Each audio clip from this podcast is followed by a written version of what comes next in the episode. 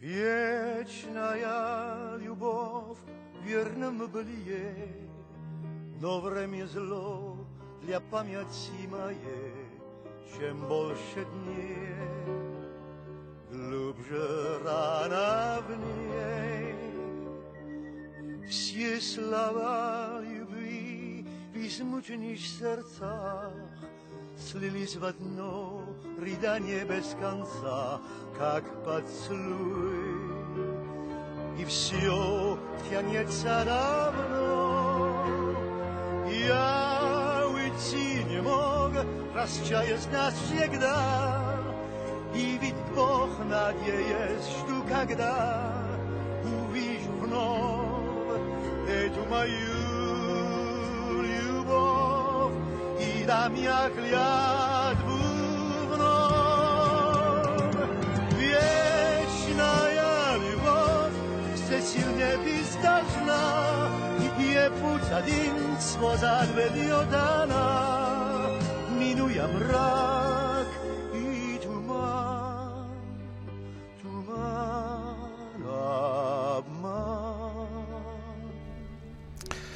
20:06 московское время. Вы слушаете «Комсомольскую правду», программу «Простыми словами», в студии Андрей и Юлия Норкины. Вы слышали сейчас только что голос Шарля Азнавура. Песня «Вечная любовь», она во многих вариантах была. И пел он ее вместе с Мирей Матьё, и на английском она существует. Но вот Юля выбрала сегодня, наверное, самый пронзительный вариант этого исполнения, когда он пел на русском. Да, Ларис, я знаю, что по-французски, наверное, для некоторых лучше звучит. Я просто хотела напомнить, что это шансонье, композитор, поэт, писатель и актер армянского происхождения, дипломат. Да. Он, я думаю, что любим вообще практически во всех уголках нашей планеты. У него есть замечательная песня, посвященная Иерусалиму. Уж извините, что я обращаюсь к этой истории. У него есть песни на армянском, на русском, на французском, на английском. Поэтому я просто хочу сказать, что почему так еще как-то больно и как-то одиноко это все случается, когда уходят подобные люди? Потому что еще, на мой взгляд, уходит культура, которую мы с вами знали. Я о чем говорю? О том, что мы с вами, замечательные советские люди, очень хорошо были вовлечены, вплетены в культуру европейскую. Вот молодежь говорит, что мы были закрыты, а мы были открыты. Мы были открыты вот этой удивительному кружеву вот этих вот французских, немецких, итальянских, да, вы же помните, кинематограф, песни, вообще все, что книги, все, что связано с культурой европейской, этого было много, и мы этого очень хотели, как-то мы к этому тянулись. А Азнавур, то он абсолютно точно ушедшая натура. Я вот сейчас Андрея спросила, знает ли он сегодняшних шансонье французских. Я вот, например, не знаю. Мы с тобой работаем на Радио России «Ностальжи».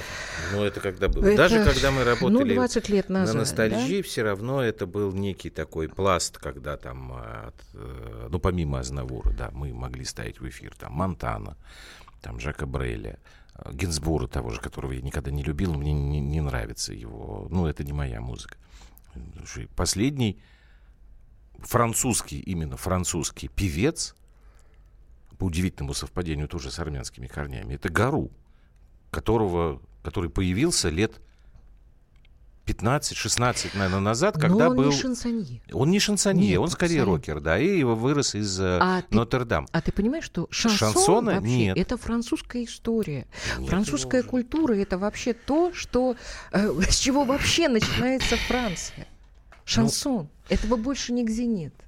Это вот душа, это домашняя такая абсолютно атмосфера. Ну да, мы немножечко привнесли в слово «шансон» некий другой смысл, который, на мой взгляд, немножечко изворотил все это. Это не кабак. Мы, собственно, не об этом сегодня хотели даже говорить. Это просто уж сейчас вот мы послушали, и, конечно, так мурашки побежали.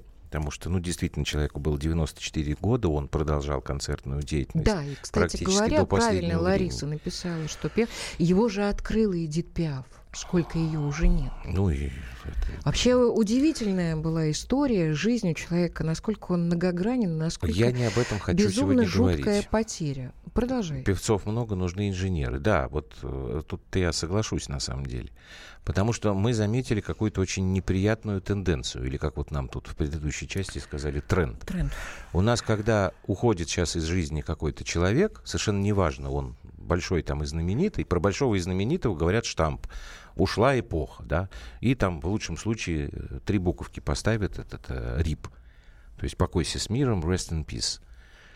А с другой стороны, начинается какая-то совершенно неуемная травля этого человека.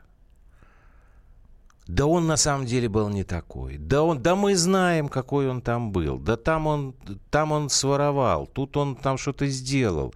Тут он еще какие-то ужасы и кошмары. Я не знаю, сколько протянет сейчас память Шарля Азнавура. Но слушайте, про Кобзона, про Задорнова, когда вот они из жизни ушли, ну начали их дерьмом поливать просто сразу, моментально. Я не очень понимаю, почему это происходит. Потому что сейчас это уже распространяется на людей вообще. Мы сейчас после маленькой паузы в Уфу постараемся дозвониться. А пока время у нас еще есть, я вам просто, опять же, вот ссылочка на сегодняшний материал «Комсомольской правды». В Уфе девочка погибла, маленькая совсем, 12 лет. Под машину попала. Шла там по своим делам, к родственникам, насколько я помню. И трагическая совершенно история. Здоровенный грузовик. Водитель не справляется с управлением. Врезается в легковушку.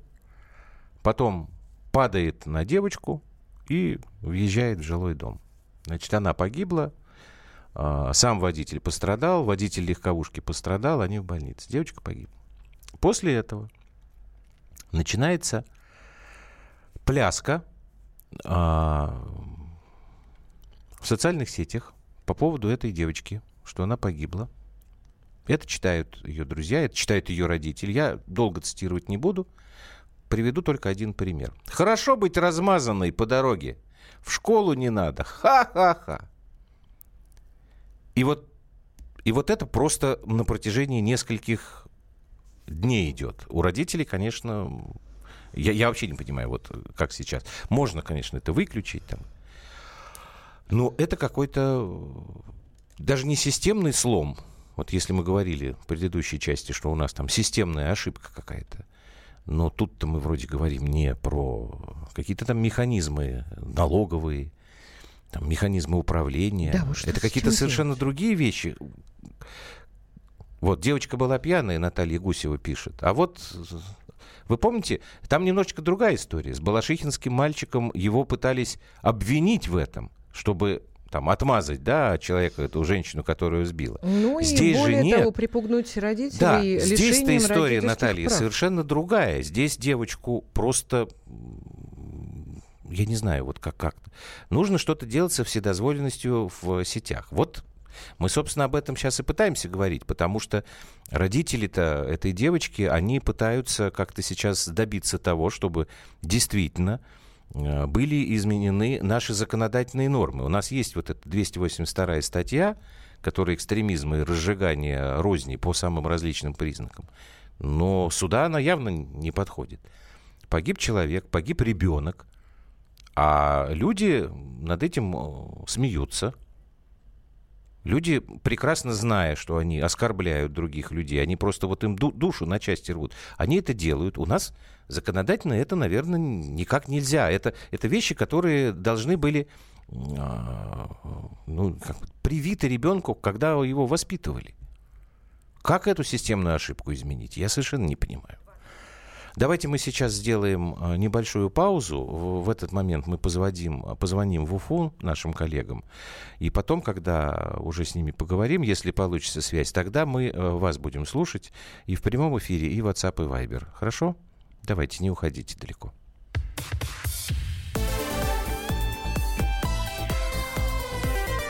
Простыми словами.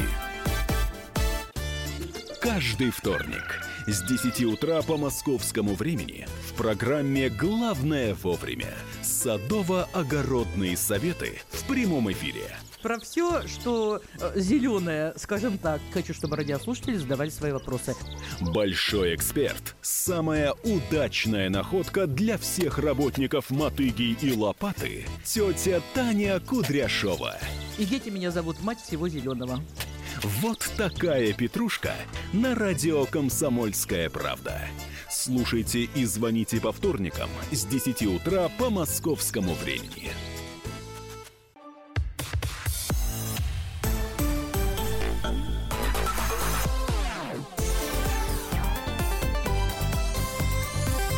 Простыми словами.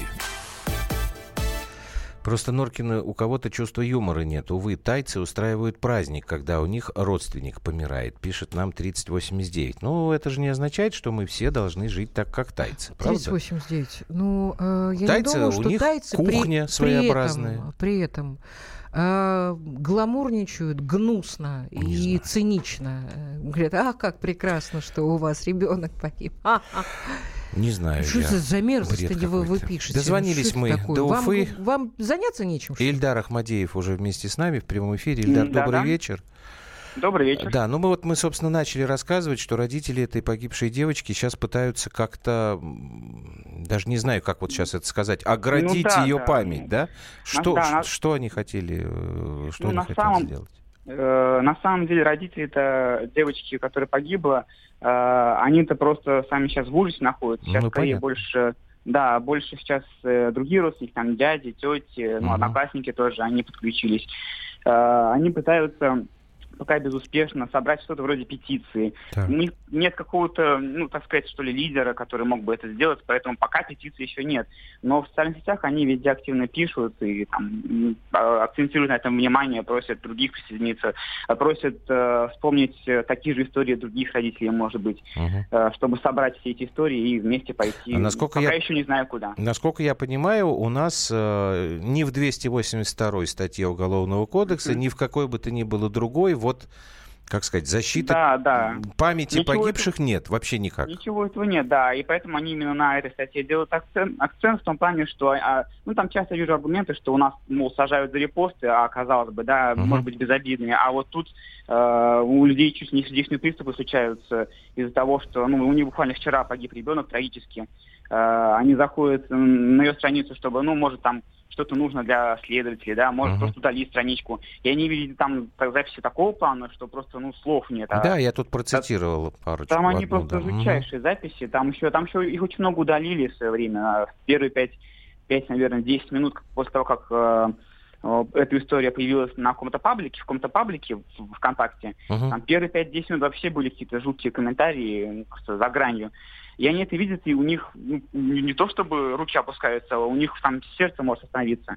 И они считают, что в отличие от каких-то репостов, вот такая деятельность интернет-троллей, она реально вредит людям и здоровью людей. Поэтому они считают, что, надо внести это в какой-то закон, может быть, в ту же самую 282-ю, либо хотя бы к административной ответственности привлекать. Спасибо большое, Ильдар Ахмадеев, редактор «Комсомольской правды» Уфа. У нас тут что-то какой-то вал. Я боюсь, что мы все не успеем прочитать. Давайте лучше прямой эфир. 8-800-200-97-02. Вы звоните нам, ладно, в прямой эфир, потому что... Тут скажите, просто вал какой-то ваших сообщений. Я хочу прочитать одно. Да, конечно. Скажите, как долго все это будет продолжаться? Как долго мы будем глумиться над чужим горем? Мы ведь раньше были другими, что с нами произошло? 54-58. А что с нами, дорогие мои, произошло? Произошло то, что у нас бумажка денежная, она стала во главе всего. Вы посмотрите, поговорите с молодыми людьми. Вот недавно я с замечательным парнем, официантом, говорила, что не устраивает? Да вот и платят мало, и вообще мы как-то технологически плохо... Это где, в каком городе? В Москве. Плохо как-то, мы совершенно отстали технологически. Вот понимаете, вот айпады, айпэды и всякая разная другая хреновина с морковиной, которая абсолютно никакого отношения к жизни на самом деле, не имеет, потому что это все развлекуха, и это все не предметы. Чего себе развлекуха? Первой необходимости, абсолютно. Все эти... Ну хорошо, вот те, которые пишут это, они тоже так развлекаются? Все эти очереди, кто? Ну вот которые... Это они развлекаются. Вот это вот голожопая, вот эта вот ребятня, которая пишет, которые за лайками охотятся. У них в голове нет ничего, потому что мы их этому не учим. Почему мы не учим? Ты что, не учишь своих? Я бы убила просто своего. Ну, не убила бы, но... Вот честное слово. Ходил бы он какое-то время с трудом. Так, у нас тут сразу, значит, вот эти ребята, которые называются... Роман у нас в прямом эфире из Тольятти. Ювенальная юстиция. Да, добрый вечер. Добрый вечер, господа. Здравствуйте, Роман. У вас есть... какие-то мысли по этому поводу? Что происходит? Что сказать? Но прежде всего соболезнования родителей, конечно, это девочки. Страшная трагедия. Но, мне кажется, господа, тут проблема не в этом. И если будет ограничение по любому поводу в интернете, мне кажется, власть просто использует возможные шансы, чтобы как-то ограничительные меры в интернете начать устанавливать. Использовав в данном случае эту трагедию. Так, альтернативное предложение какое? Альтернативное не трогать. Если кого-то это оскорбляет, не читайте. Угу. А вам не кажется, что... допустим, да. Смотрите, я уже научился... я уже взрослый мужик, я научился не обращать внимания на оскорбления в соцсетях, хотя, честно скажу, что, конечно, по первости было немножко неприятно. Юля... на пути, скажем так, выздоровления. А есть люди, которые... Во-первых, может быть, с менее устойчивой психикой. Они не могут вот так вот сразу отбросить это, понимаете, и не обращать на это внимания. Это первый момент. И второй момент. Значит, те люди, которые так себя ведут, пишут эти ужасные вещи, они будут чувствовать себя безнаказанными, их будет становиться все больше и больше, потому что они не будут получать ответ. Или я не прав, как вы думаете? Вы знаете, я думаю, то, что они пишут, ничего страшного. А кто-то сидел за рулем, виновник аварии, все люди должны отвечать. Действие должно быть наказуемое, а не надпись. Понимаете, Роман, вы сейчас говорите исключительно о физической стороне, а я-то сейчас говорю о моральной стороне. То есть тогда мораль вообще заставляем за скобками. Вы знаете, у каждого свое представление о морали. Согласен. И, мне кажется, нельзя ее подогнать под единый шаблон. Да вы что? Конечно. Тогда мы с вами будем жить в диком обществе, когда можно будет... Мы сейчас живем в диком обществе. Укусить за задницу или оторвать кусок от ноги, например, чтобы покушать. Я не знаю, к чему мы тогда... Давайте, я к чему, смотри. У меня соседка, она женщина, я ей помогаю, инвалид. Так. Второй или третьей группы. У нее пенсия 12 тысяч. Это оскорбление. Как это? Морально это оскорбляет человек? Давайте, видите, как хорошо мы с вами все перевели на деньги. Нет, я понимаю. Нет. Оскорбляет человек, обижает. 40 лет отдал нам на производство. Нет, и что? Нет, но мы из-за этого скотами, что ли, должны становиться? Скажите мне, пожалуйста. Наши дети, которые видят, что бабуля получает 8 тысяч пенсии, они говорят, человеческий мир, все твари, все суки, сейчас я вам устрою. И начинает это говорить. Да, имеет право высказать свое отношение. Хорошо. Роман, спасибо. Я просто хочу, может быть, у кого-то будет противоположное мнение. Ирина нам звонит из Краснодара. Здравствуйте, Ирина. Тихо. Здравствуйте, Юля. А вы нам что скажете? Знаете, я очень часто слушаю вашу передачу. И сейчас просто не могу не высказаться. Недавно, абсолютно недавно, это меня возмущает до бескрайности. Вела внучку со школы и идут ребята, которые матерятся просто... Независимо от того, старший человек идет, младший рядом идет, маленько. И это взрослый, я им сделала замечание. Иду на следующий день. Сзади слышу, такой мат стоит. Я поворачиваюсь, две девочки. Я говорю, сколько вам лет, дети? Она мне говорит, 10. Я вам просто тон передаю ее. Я говорю, слушай, солнышко, как же ты имеешь право вот так вот разговаривать. Кто тебя так научил? Они смеются, говорит, мама. Понимаете, Юль, это общество, которое, мне кажется, деградировало уже полностью. Я просто возмущена, просто поражена. Соболезнования этим бедным родителям, которые в горе сейчас находятся. Но я считаю, что если могут принимать очень быстро законодательства какие-то, которые вносить, надо, чтобы и мы обращали на это внимание и требовали, чтобы могли детей наших воспитывать, чтобы не переносили вот так вот. Раньше Ирина, мы у кого будем требовать? У себя самих? Ну, и нам самим, Юль, и нам самим надо тоже делать вот такие замечания. Может быть, как-то, я не знаю, родительский комитет устроить. Мы помним, я так думаю, что и вы, наверное, когда, так вот росли, мы, не дай бог, кто-то там при взрослых... У нас с вами было другое государство. У нас была идеология, простите, пожалуйста. У нас идеология висела на каждом углу, на каждой пушинке, на каждом листике, на всем, на всем. Нам октября учили хорошему, доброму, светлому. Что такое дружба, уважение к старшему? Уважение к младшим, защита младших, помните, да? Это все было. Сейчас это называют совковыми бреднями, потому что если ты сейчас не имеешь достаточно денег, ты нищеброд, ты, как это у Поперечного... Ссаная нищенка. Ссаная нищенка. Эти слова он говорит со сцены. Это сейчас отдельная история, мы вот это не успеем. Это отдельная история. Мы Нет. о чем? Дура дурная. Я, наверное, да. Но это капитализм. Не знаю.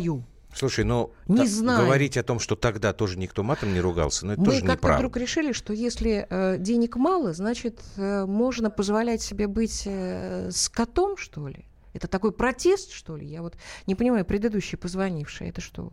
Стыдно. Ну, помогайте вы, старушки, слава богу. Нет, слава богу. Мало ли кому мы помогаем. Оскорбление со стороны государства. Да, перервемся нам на новости. Уже пора уходить, да? А сами мы стали тварями, да? Давай, вернемся в эфир совсем скоро.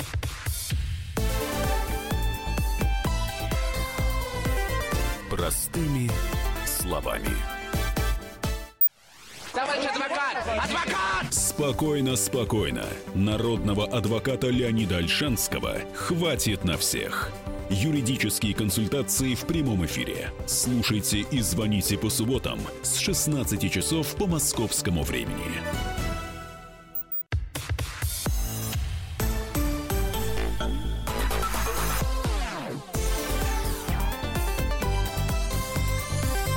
Простыми словами.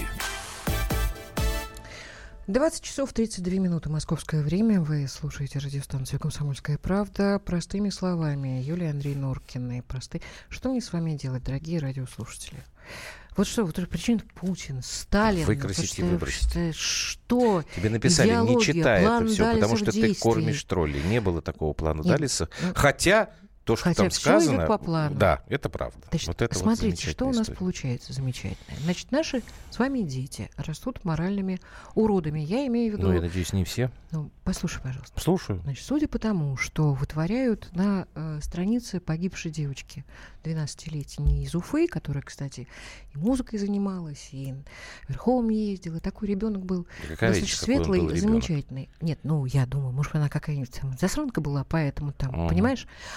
Вся эта история в том, что на эту стену пишут какие-то жуткие вещи. Тебе хорошо, что тебя размазали, не будешь в школу ходить, ха-ха-ха. То есть наши дети, повторяюсь, возвращаясь к этому, растут моральными уродами. В этом виноваты низкие пенсии наших пенсионеров. Да, Собянин, который кладет все время плитку. Здесь Путин виноват, написано. Который кровавый режим... Я не понимаю. Я вас не понимаю. Не читай их. Я не понимаю. Нету других. Есть, почему есть? Нету других СМС. Ты не видишь, нет? Есть. Я сейчас просто не хочу, потому что у нас уже в прямом эфире писатель Дмитрий Липскеров. Дмитрий Михайлович, добрый вечер. Добрый вечер, Дмитрий Михайлович. Скажите мне, вас пожалуйста. Вас по другому поводу, но сейчас уж у нас такая тема, вот хотим вам еще такой вопрос задать. Задавай. Почему наши дети, и не только дети, а вообще люди... Когда случается у кого-то трагедия в жизни, начинают в соцсети писать гадости на этого человека. У нас какой-то... Цинично, пошло, мы все мерзко. Морально деградировали, как вы думаете? В принципе, я думаю, что, конечно, мы все морально деградировали. Впрочем, не только мы одни, как весь мир... Это от того, это от чего? От материального неблагополучия, что ли, зависит? Нет, здесь очень много причин. Очень много причин. Во-первых, самое главное, это культурологический, что технический прогресс намного опережает культурный прогресс. Хотя в культурном не могу найти прогресс, только регресс. Так. Один. Вот. А то, что люди пишут гадости в комментариях кому-то и к чему-то, ну, это просто есть некая зависть, есть желание показать себя, что твое мнение, у тебя есть мнение, особенно любят там знаменитостям каким-то писать, что вы подонок там. Угу. И, ну, но мы сейчас вот просто разбираем случай, когда вот с этим столкнулись родители девочки погибшей, которая в 12 лет под машиной попала, и сейчас там ад какой-то просто. И попытаемся понять, почему это происходит. Вот Юля предполагает, ну, что это некое... Общество злобное. На сегодняшний день даже машина, если есть у человека какая-то там, да, и она что-то там сделала, то обязательно за рулем сидит какой-то страшный негодяй-преступник. Настолько все перемешано между завистью и неспособностью воплотить свои мечты, которых особо нет в жизни. Ага. Наша страна построена на сегодняшний день, наш город Москва, например, построен руками таджиков. Если не считать сталинское время и пост... Ну, там был еще турецкий период при Юрии Михайловиче Лужкове. Ну, постсоветское, да, я и говорю там.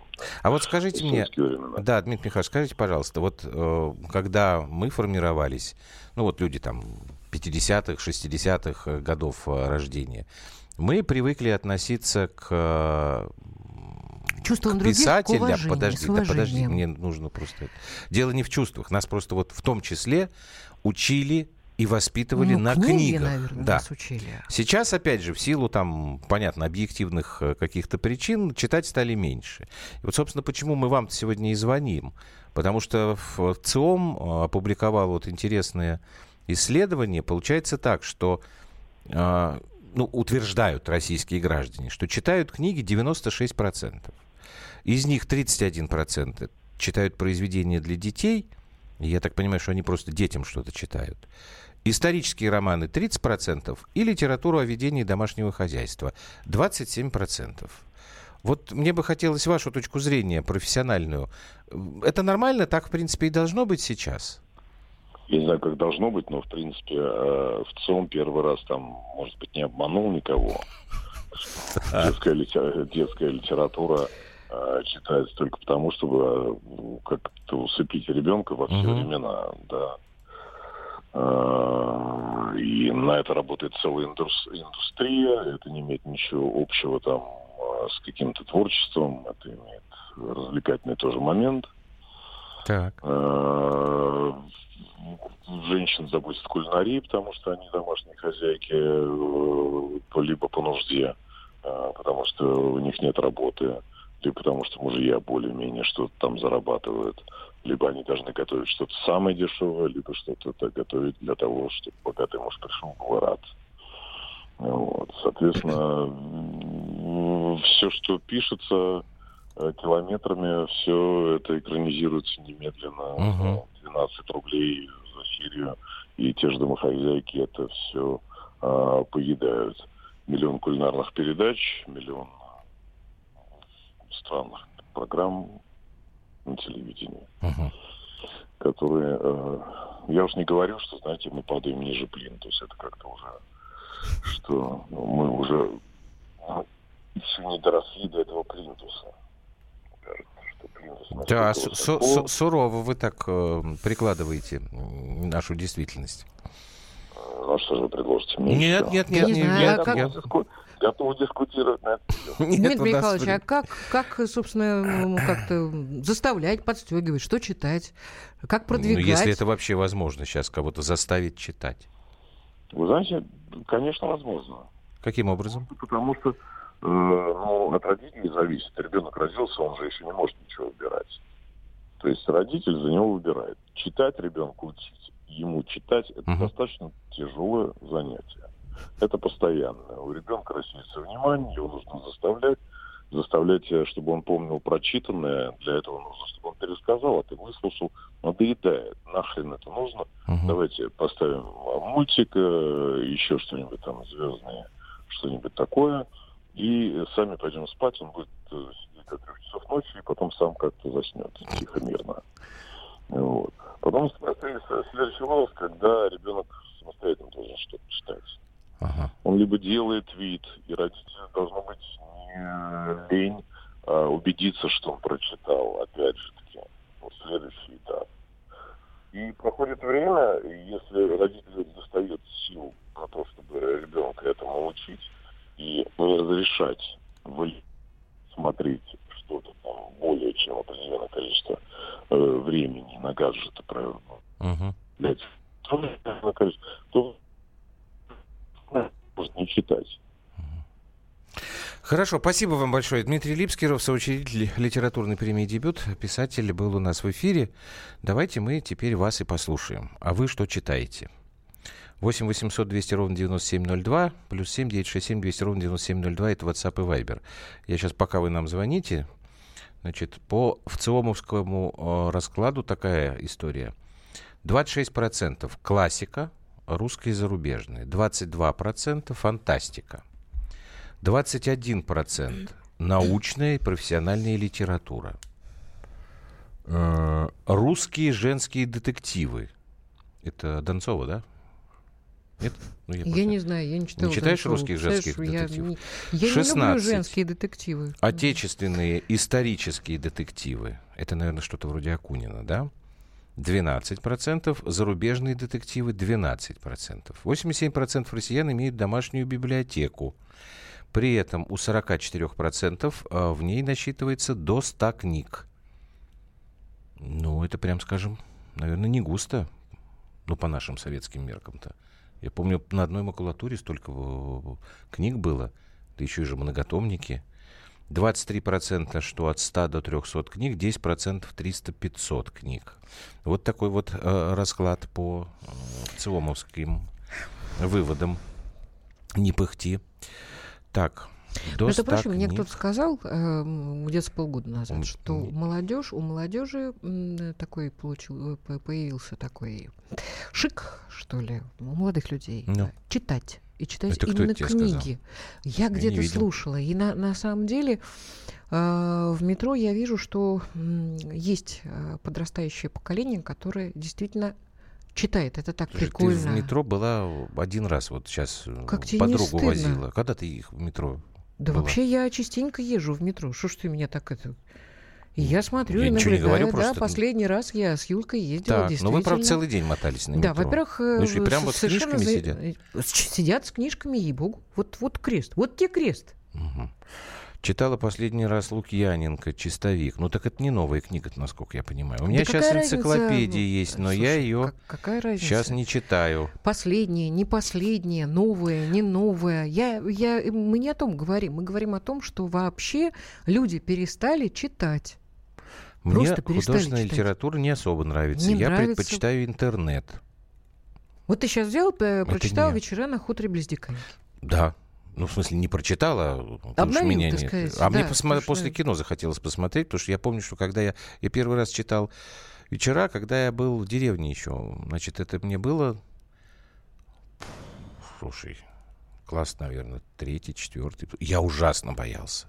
А я в это время читала Эдгара По. И тоже ужасно боялась. Ну, По я, наверное, прочитал позже. Нет, а у меня именно в это время. Я сначала Конан Дойля я тоже начала очень рано читать. Конан Дойля читать надо было где-то в классе в 5-6 уже. А почему надо было? Я в 1-2 классе уже читала. И сразу Конан Дойля. А у меня собрание сочинений, конечно, было. Вот именно плохо. Михаил нам дозвонился. Михаил, очень быстро. Вы что читаете в Казани? Здравствуйте, Миша. Юрий Михайлович, наверное. Чего? Юрий Михайлович, это кто? Писатель? Это сказали нет. Юрий Михайлович. Юрий Михайлович, нас тут ввели в заблуждение. В заблуждение, Юрий Михайлович. Простите, пожалуйста.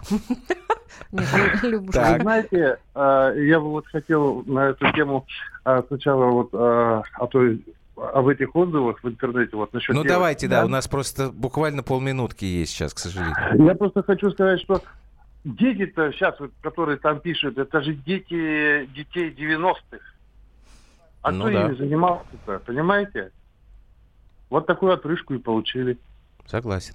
Спасибо, согласен? Юрий Михайлович. У нас с тобой дочь 96-го года. Она, и что? Она сволочь там не выросла. Ну, слава богу, что наша с тобой дочь не выросла такой, а остальные вырастают. Ну, что делать? Против цифр не попрешь. Перерыв.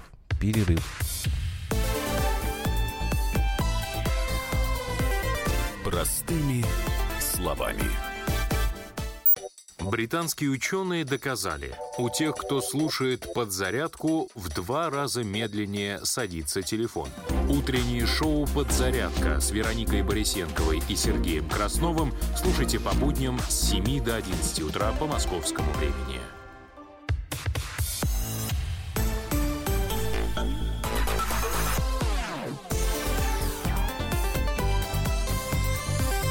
Простыми словами.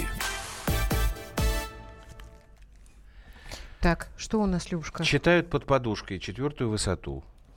Ну, если вы правда читаете сейчас, в 2018 году, 4-ю высоту, вы большой молодец. Ну, может быть, с детьми, потому что я понимаю, тоже что... рано про Гулю Королеву прочитала и была в него влюблена. Ты сейчас много и людей знаешь, которые 4-ю высоту конечно, читают. Конечно, но это такая советская, военная такая история про девочку, про девушку. Ну, это же воспитательная книга. Которая так и не стала актрисой, хотя было очень много мечт. Да, ну вот здесь нам пишет, господи, где же ты, Понтус? Я бы читал, до времени нет, солнышко мое, в Америке живущие. Да не слушайте вы эту программу, пойдите, почитайте. Главное... Время у вас нет. Нет, слушать пусть слушает, главное слушайте, не писать сюда. Ерунду занимаетесь. Так, «Как закалялась сталь» вообще супер книга. Если, Надежда, если это без Стёбы, то я совершенно с вами согласна. Вот, Михаил, вы стали для нас не формат, неправда. Чего? Вы для нас всегда... Я просто не прочитала. Вы, видимо, что-то прислали, а я вот как-то пропустила. Нас обоих, вернее, спрашивают, что мы читаем. Я уже не успеваю тут огромно. Вот. Андрей и Юлия, вы читаете книги? Если читаете, то какие произведения? Ну вот мы сейчас... Я-то взял на выходных после того, как кино посмотрел этот Гоголь. Я решил перечитать «Вечера», потому что мне было интересно, что они взяли, что они не взяли.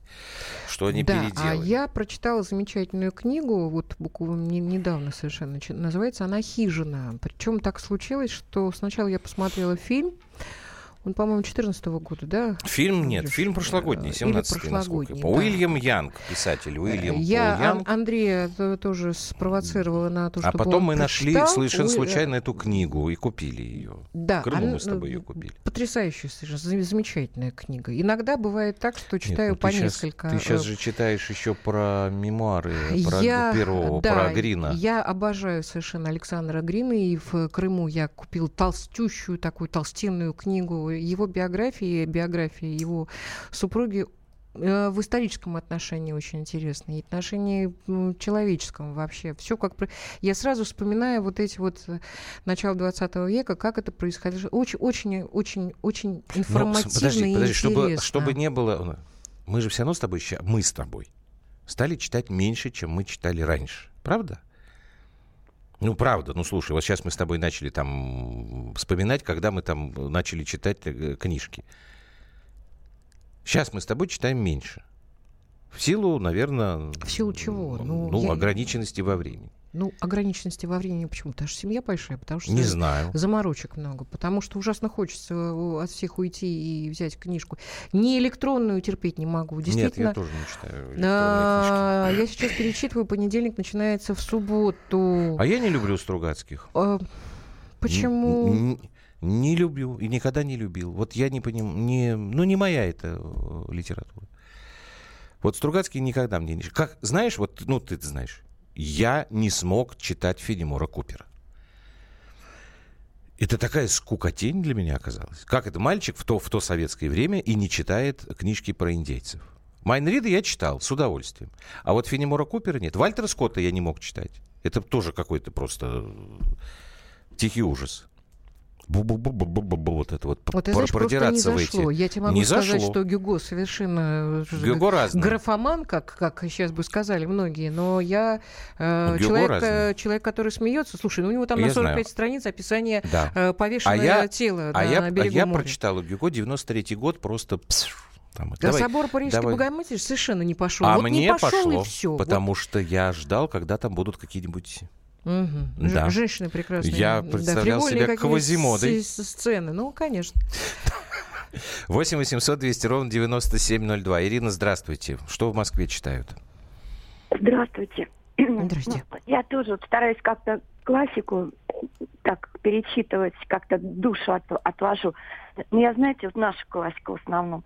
Вот. Юль, я хочу сказать вам огромное спасибо вот за вашу такую эмоциональную реакцию вот на эти все писанину в этих сетях.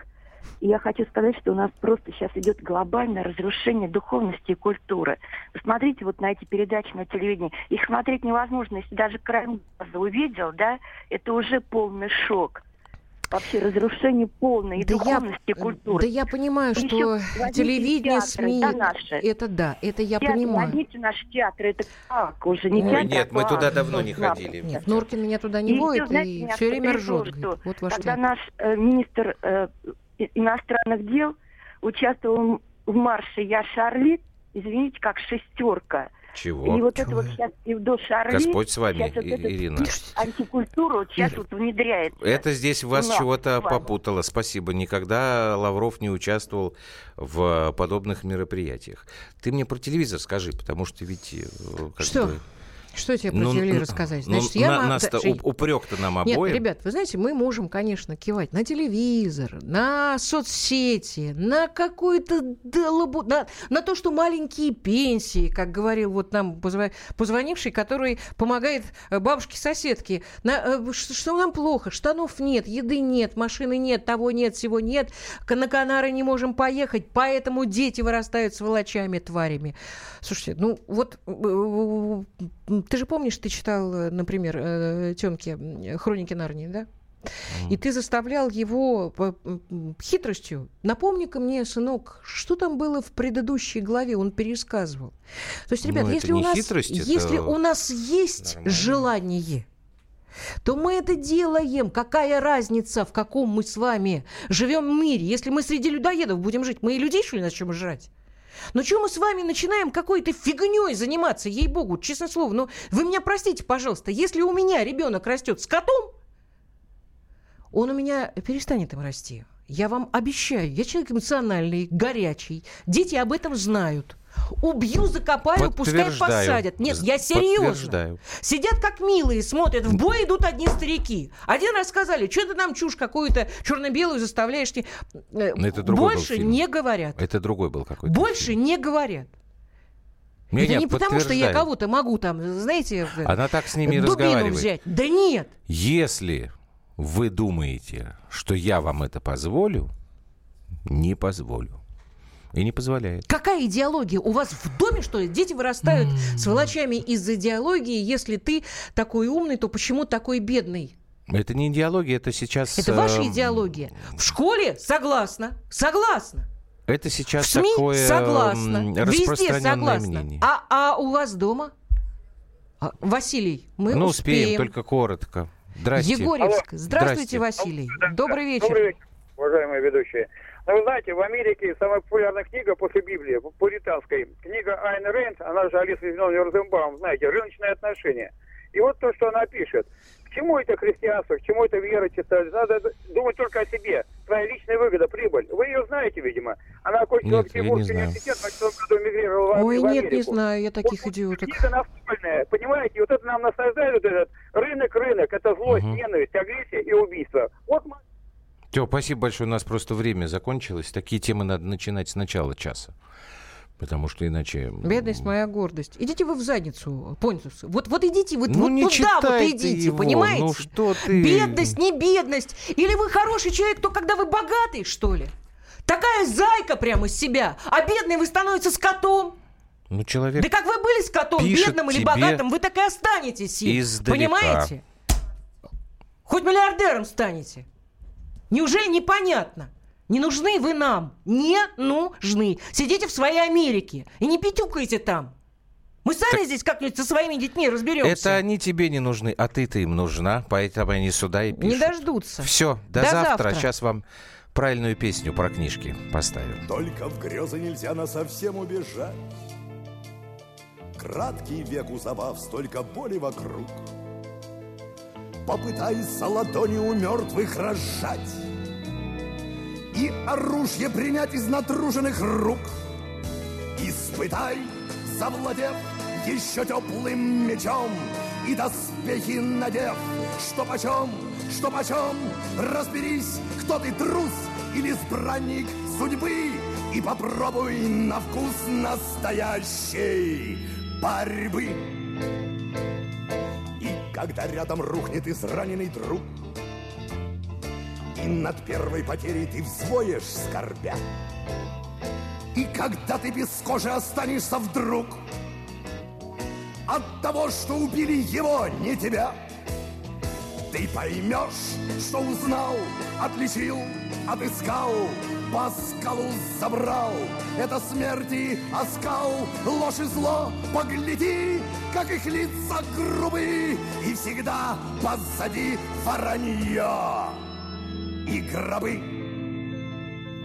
Если мясо с ножа ты не ел ни куска, если руки сложа наблюдал свысока, а в борьбу не вступил с подлецом, с палачом, значит, в жизни ты был ни при чем, ни при чем.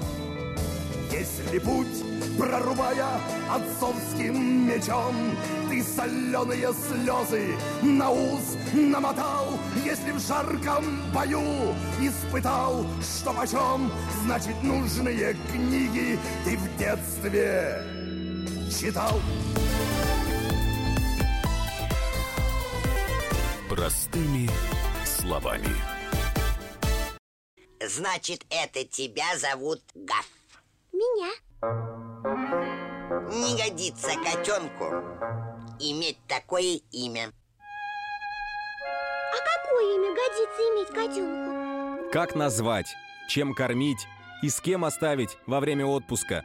День открытых зверей на радио «Комсомольская правда». Каждую субботу в 17:05 по Москве в эфире «Вот такая зверушка». Самая живая программа про братьев наших меньших. Советы ветеринара Ильи Середы. Не пропустите.